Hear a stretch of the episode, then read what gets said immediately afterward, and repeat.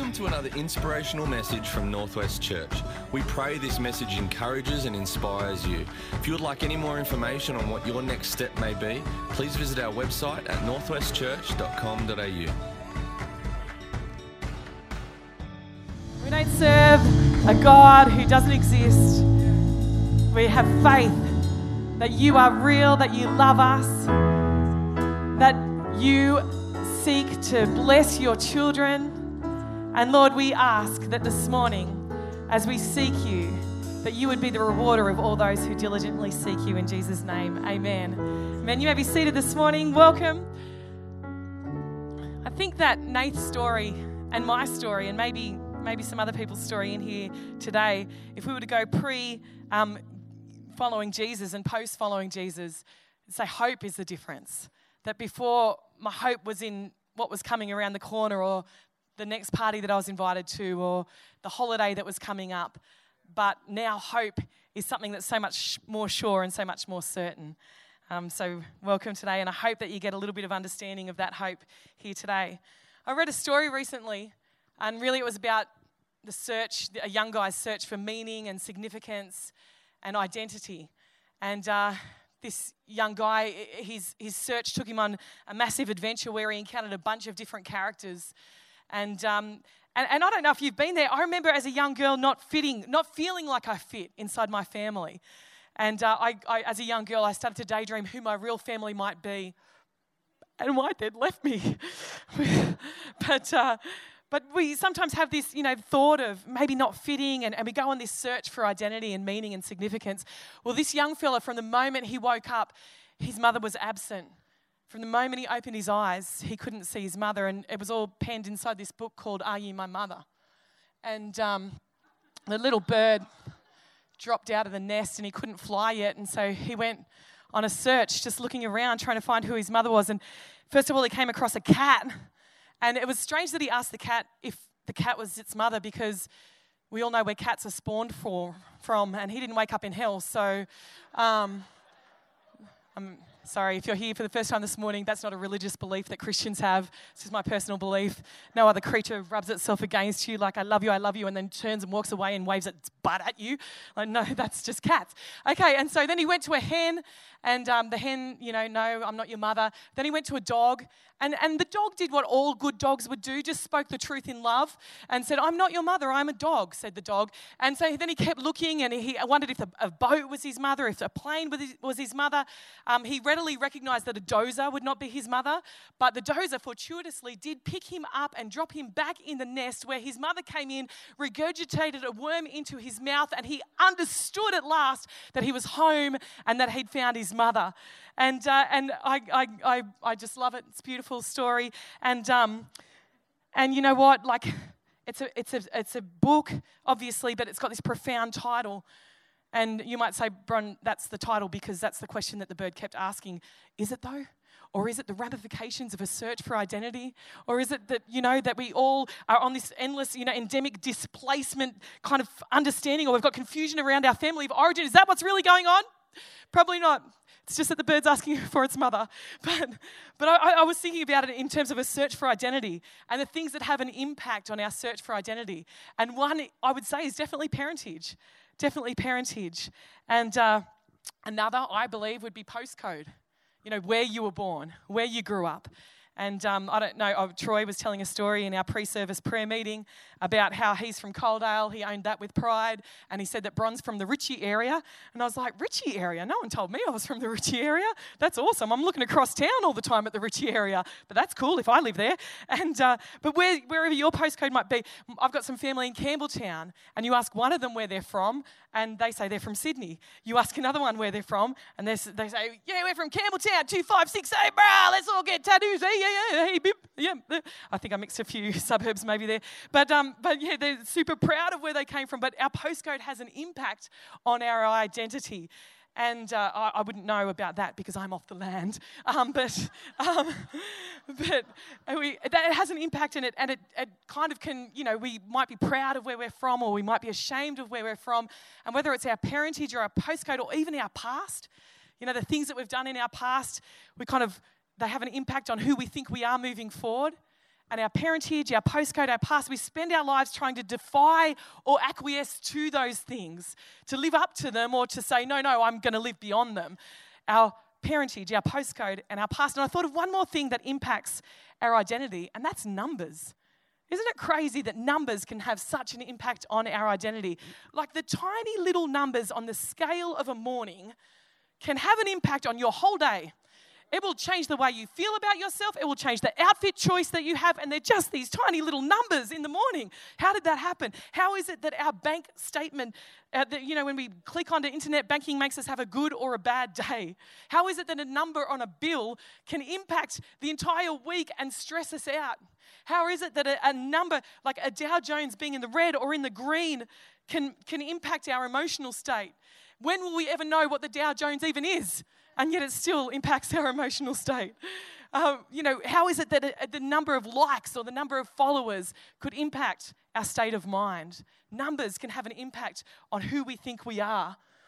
And so today I want to look at what God says about these things about our parentage, about our postcode, about our past, and about numbers and how they impact the most important number to Him.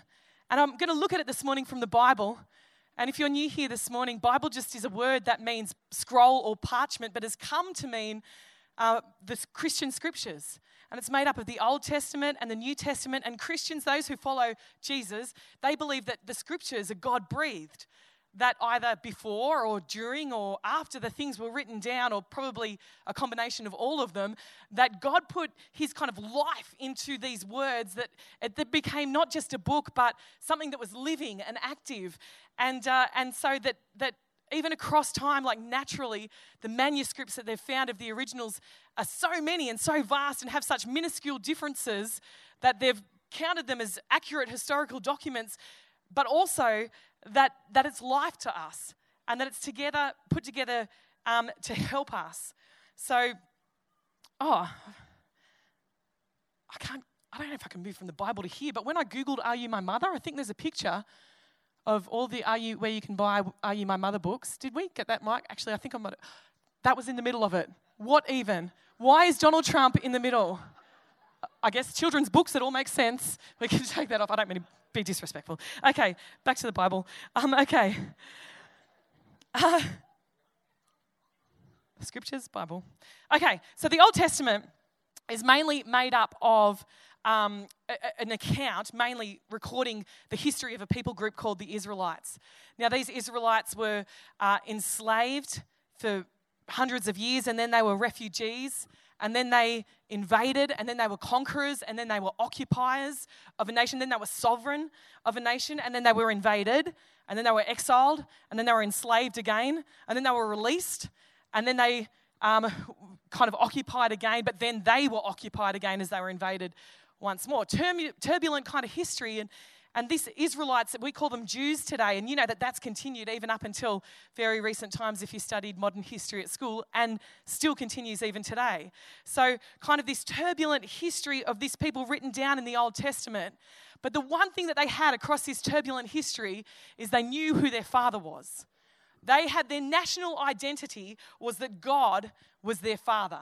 That's how they viewed themselves. Whatever else comes against us, the one thing that we've got is that God, who we worship, is the father of our nation. Now, that didn't mean that they were all born from God, but they believed that God chose them and had stamped his identity and his name to their nation. And so they thought, well, that's something to be proud of. Everything else might be horrific, but that's something to be proud of. And the Old Testament records how they um, lived up to the name of God or as more often was the case, didn't leave it up to that name. And so enter the scene Jesus. And Jesus, um, if you know the Christmas story, born of a virgin, not born naturally, comes to earth, God incarnate, to show us how to live and to pay the price on the cross for our sins. He, he comes to earth and he starts to challenge the status quo. The Israelites say to him, Well, who is your father? And it was a theological point, yes because they said, We know who our father is. That's a national identity. We know who our father is. Who is your father? But they were also having a crack around the circumstances surrounding Jesus' birth, and they were essentially calling him a bastard. They were calling him a name. They were, they were putting it out there that, that they were just trying to, a jaded, or not so jaded, not so veiled jab at him and a shrouded point. It was theological, but it was also natural. But you see, they were making this little point. Jesus was making a much bigger point. They'd drawn a circle around their nation and said, We're in and everybody else is out. And Jesus said, I'm going to take your circle, I'm going to bust it wide open and make sure everybody knows that they're welcome. Jesus began his ministry by being completely inclusive. In John chapter 3, verse 16, it says, God loved the people of this world so much that he gave his only son so that everyone, can people say everyone here this morning? Everyone who has faith in him will have eternal life and never really die. God did not send his son into the world to condemn its people, he sent him to save them. Now, this message was so compelling that it was the first message preached in the early church when the Christian church just kicked off after Jesus had died and resurrected. This is the first message that's preached in Acts chapter 2, verse 21. And everyone, can you say everyone? I don't usually do that. I have a strange sense of power. Um, and everyone, everyone, yeah, you're like not doing it anymore. Um, who calls on the name of the Lord will be saved. This is the first message, and everyone who calls on the name of the Lord will be saved. Okay, so Jesus is busting open the circle of who's in and who's out, but what does that actually mean? Well, he goes on to, to say that this has enormous ramifications. John chapter 1, verse 12 puts it like this But to all who believed him and accepted him, he gave the right to become children of God. So he was redefining our parentage. 1 John chapter 3 verse 1 says, "See what great love the Father has lavished on us that we should be called children of God." And that is what we are. The reason the world does not know us is that it did not know him. So it's saying that, that God loved us so much that he called us his children that he desired for us to be his children. In the book of Isaiah, it describes the attribute and nature of God, and one of the phrases that it uses is everlasting Father. Everlasting Father. Now, for the Jews in a patriarchal age, it was so vitally important to them that they knew who their father was. Maybe for you today, the concept of father is a little bit more complicated. But I can assure you that right through the Bible, God doesn't just describe himself with fatherly attributes. He describes himself as a father, but not just with fatherly attributes, but with motherly attributes as well. In the book of Psalms, David says that I have learnt to feel safe and satisfied like a weaned child on his mother's lap. That's how I feel when I'm with you, God. He uh, also, Jesus standing on a mountain in Jerusalem crying because people were misunderstanding him. He says, My children, how I've longed to gather you to myself like a mother hen gathers her chicks underneath her wings. He is redefining our parentage. He desires to parent us, He desires to parent you, redefining our parentage. So, how, how if He's redefined our parentage, how about our postcode? You see, the Jews, like I said, they thought they were in and everybody else was out. In fact, they were so arrogant about that that they called everybody else Gentiles. Everybody that was not one of them was a Gentile. So there were a bunch of different nations, but they just all got tarred with the one brush. Now, I want you to imagine for a moment that me standing up here, I referred to the two groups of people in Tamworth as the whites and the non whites. You would all be horrified, and rightly so. Well, that is how the Jews defined their postcode. We're in the right place because we don't even need to know what everybody else is. It would be like Jerry and Betty and Tia and everyone else saying, There's the Fijians, and then there's everybody else who'd be like, Really, Jerry? Really? And uh, no, no? Okay. And, um, and so that, that's the kind of arrogance that it is. And they're saying, There's us, and then everybody else, where they're from, and we don't care about them. Well, the message of the early church in Romans chapter 10, verse 12, righted that. It says, For there is no difference between Jew and Gentile. No difference. The same Lord is Lord of all and richly blesses all, somebody say all, who call on him. For everyone, someone say everyone, who calls on the name of the Lord will be saved. Everyone. We've all been given the right postcode.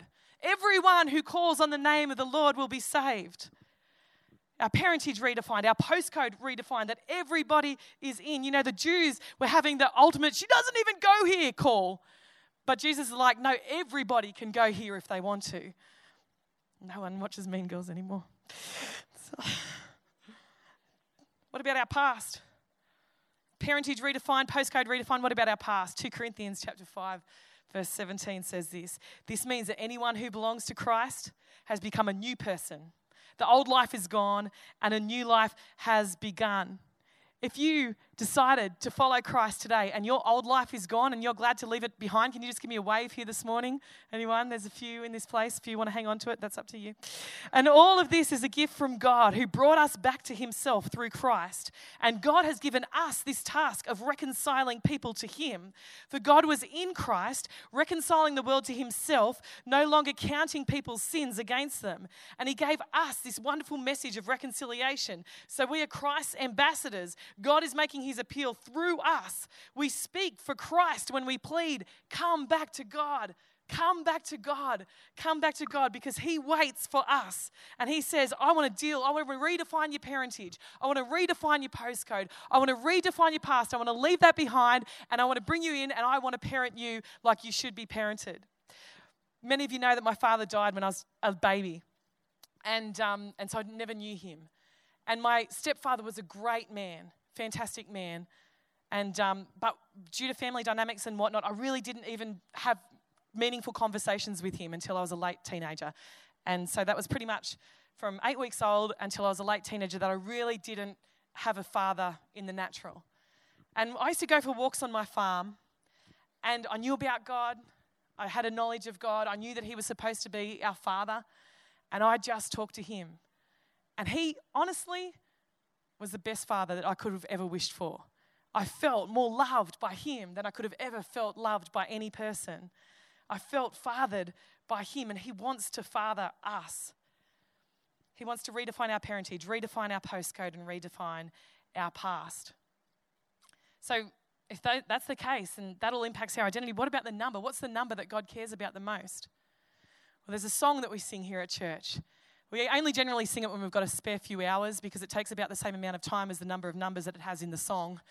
Um, so I'm just going to say it for you today because we don't have time to sing it. We all want to get home for lunch. Um, it's a great song, it's amazing. And I've forgotten the first line God of creation. God of creation, there at the start, before the beginning of time, with no point of reference, you spoke to the dark and fleshed out the wonder of light. And as you speak, a hundred billion galaxies are born.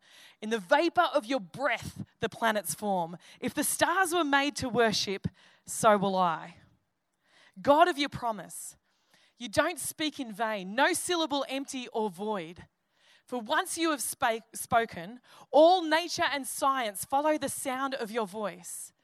And as you speak, a hundred billion creatures catch their breath, catch your breath, evolving in pursuit of what you said. If it all reveals your nature, so will I. And then it says, God of salvation, you chase down my heart through all of my failure and pride. On a hill you created, the light of the world abandoned in darkness to die. And as you speak, 100 billion failures disappear. Where you lost your life so I could find it here. If you left the grave behind you, so will I. I can see your heart in everything you've done, every part designed in a work of art called love. If you gladly chose surrender, so will I. I can see your heart 8 billion different ways. That's in reference to the population of our world. I can see your heart 8 billion different ways. Every precious one, a child you died to save. If you gave your life to love them, so will I. If you gave your life to love them, so will I. Like you would again a hundred million times for what measure could amount to your desire. You're the one who never leaves the one behind. The most important number to God is one. And every single one of us is that one today. Or as he puts it in Matthew chapter 18, verse 12 if a man has a hundred sheep and one of them wanders away, what will he do? Won't he leave the 99 others on the hills and go out to search for the one that is lost? No, that's bad maths. Shepherd, That's silly. Look after the 99. If you go looking for the one, then someone might attack the 99. Why would you do that? He's like, because there's one out there. So I've got to go find the one. You all look pretty happy right now. So if you while if it's okay with you, while you're all a bit happy, I'm just going to go out and look for the one. He's always looking for the one, searching for the one that is lost. And if he finds it, I tell you the truth, he will rejoice more over it than the 99 that didn't wander away. In the same way, it is not my heavenly Father's will that even one of these little ones should perish. And if you're one today, then you can know that God is chasing down your heart, chasing down your heart here. I've just got one story to finish off to tell you about a case where Jesus cared so much about the one and it's in John chapter 8. A, a woman is dragged before Jesus with a group of men, and this acrimonious mob throw him, her at his feet and say, What are you going to do, Jesus? The law tells us that this woman who was caught in adultery should be put to death. What are you going to do? And Jesus looks at the situation. Uh, they were right, technically. But Leviticus and Deuteronomy both stated that the man and the woman should be put to death. Where's the man? We don't know. It's just the woman on a face in the dirt. And so Jesus, with this mob of men standing around, picking up rocks ready to cast them at the woman until she dies, gets down in the dirt and begins to write. So there's all these angry people standing up, and just Jesus and the woman in the dirt. What's he writing? We don't know. Maybe he's saying, God, help me with this. How do I deal with this situation? They are wondering if I'm going to defy them and Moses. Like I've been defying them and challenging the status quo all this time, but will I also defy Moses and the law? Help me to deal with this, God. What am I supposed to be doing? And he's just writing in the dirt. Maybe that's what he was thinking. Maybe he was giving them time to realize that they're human and to find some grace in their hearts towards this woman who they're so angry at, they've got rocks ready to hurl at her. Maybe he's giving them time to come to their senses. We don't know. He's just riding in the dirt. And eventually he looks up at the men, He says, All right, whoever's without sin, you cast the first stone. You can just imagine the silence that came across that mob of men, looking at the woman, maybe thinking of that morning when they'd sinned, or yesterday when they'd sinned, or last week when they'd sinned or the thoughts that they were having towards Jesus that were making them be in sin. And one by one, they dropped their rocks and they walked away. And Jesus, still down in the dirt, looks at the woman and says, Where are your accusers, woman? Now, we hear woman and kind of it seems a bit impersonal, but actually, when men and women were created, man and woman were the names conferred on them by the Creator, giving them his deity giving them, his, well, not his deity, sorry, but his identity, conferring on them value, conferring on them dignity, and saying that I'm making you in my image and I indelibly stamp you with my image. So when he says woman, he's calling her everything that he's created her to be. He says, Woman, where are your accusers? And she says, They're gone, Lord. He says, Well, neither do I accuse you. Go. Make better choices. Stop sinning. Go and have another crack at this. There's mercy for a new day. Go and sin no more. And she is able to walk away. Why? Because he didn't care about her parentage or the circumstances surrounding her birth. He cared about, the one as a person. He didn't care about her postcode or how she could find herself in that situation. He cared about her as that one person. He didn't care about her past and what she had just been getting up to. He cared about her as that one person and said, I want to redefine your parentage, I'm going to redefine your postcode, and I'm going to redefine your past. So, Lord, I pray today for every single one of us in this place, Lord, that we would have an understanding of how much you care about us. That if we were just the one that you came to die and save, that you would have done that. Lord, we pray for a better understanding of who you are calling us to be, of standing in who we are in you. In Jesus' name, amen.